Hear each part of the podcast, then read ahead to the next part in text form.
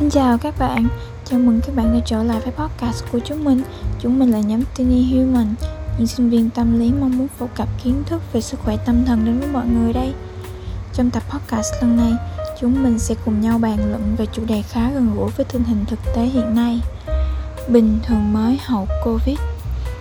Như chúng ta cũng đã thấy, sau hơn 4 tháng cả nước lockdown để phòng chống dịch Covid thì nay tình hình dịch bệnh cũng dần có tín hiệu khả quan khi nhiều khu vực đang bắt đầu nới lỏng giãn cách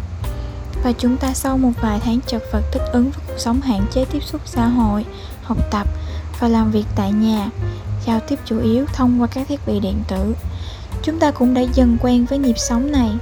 Thì nay là chuẩn bị để chào đón trạng thái bình thường mới đang dần tiệm cận. Điều này cũng vừa là tin mừng nhưng cũng vừa là nỗi lo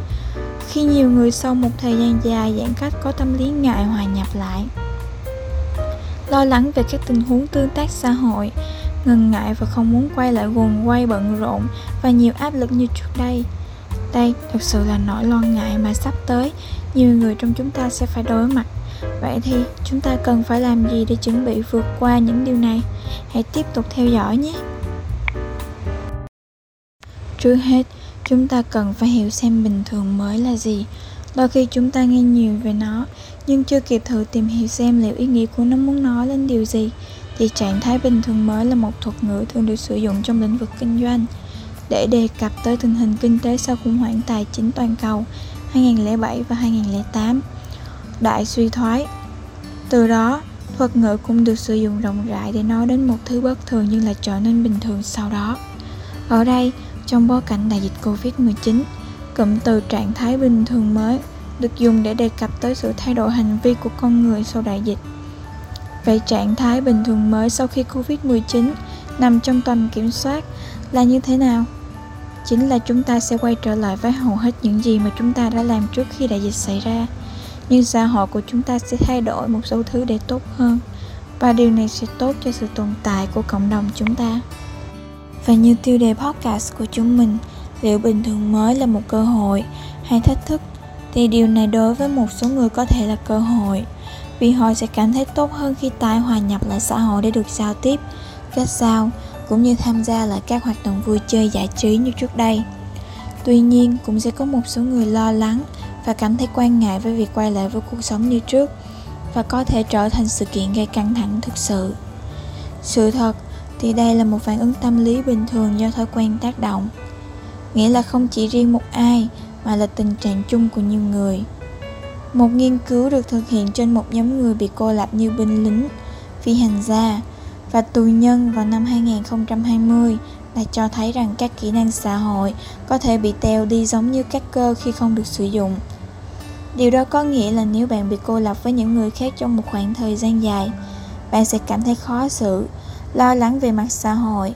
và không thể chịu đựng được những gì đã từng là cảm giác bình thường đây không phải là một rối loạn tâm thần. Đúng hơn, đó là kinh nghiệm tập thể của những người bị cô lập, và nó xảy ra với tất cả những người đã giảm mức độ tiếp xúc với xã hội do đại dịch corona như hiện nay. Con người là sinh vật của thói quen. Chúng ta đã học cách điều chỉnh lại cuộc sống trong 4 năm tháng cách ly xã hội, và chúng ta cũng đã quen với lối sống ấy.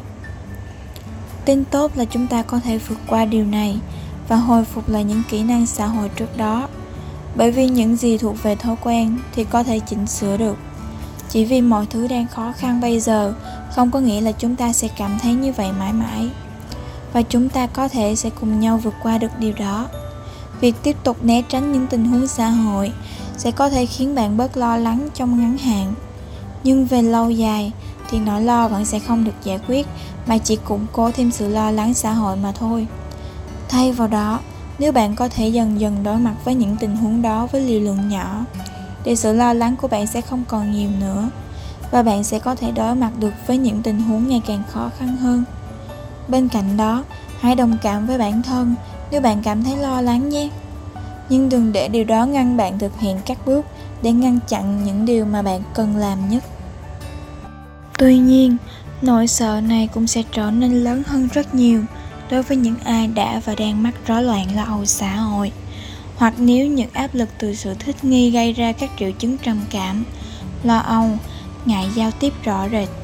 và ảnh hưởng đến những chức năng quan trọng trong đời sống hay gây ra cảm giác đau khổ, khó chịu, thì có thể sẽ tiến triển thành rối loạn thích ứng. Đây là dạng rối loạn sức khỏe tinh thần xảy ra khi chủ thể phải loay hoay tìm cách thích ứng với một sự kiện mới, thường có yếu tố bất ngờ những người đã trải qua một số chứng lo âu xã hội hoặc rối loạn thích ứng có thể bị đẩy đến mức cần sự trợ giúp của một chuyên gia. Một chuyên viên trị liệu có thể cung cấp liệu pháp hỗ trợ phù hợp cho chứng rối loạn lo âu xã hội hoặc rối loạn thích ứng của bạn, hoặc cũng có thể cân nhắc tham gia một chương trình trị liệu nhóm để thực hành các kỹ năng xã hội của mình để khắc phục chứng lo âu xã hội của mình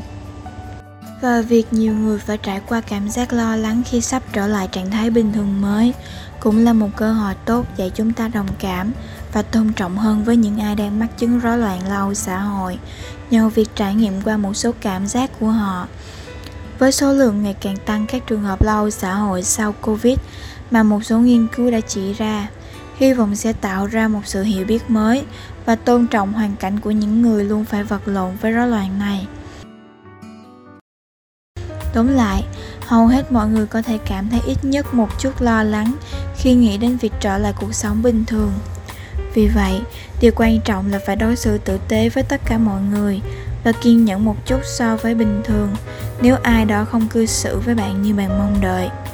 Cảm ơn các bạn đã đón xem tập podcast lần này. Hẹn gặp các bạn trong các tập podcast tới nhé. Xin chào và tạm biệt các bạn. Chúc các bạn ngủ ngon.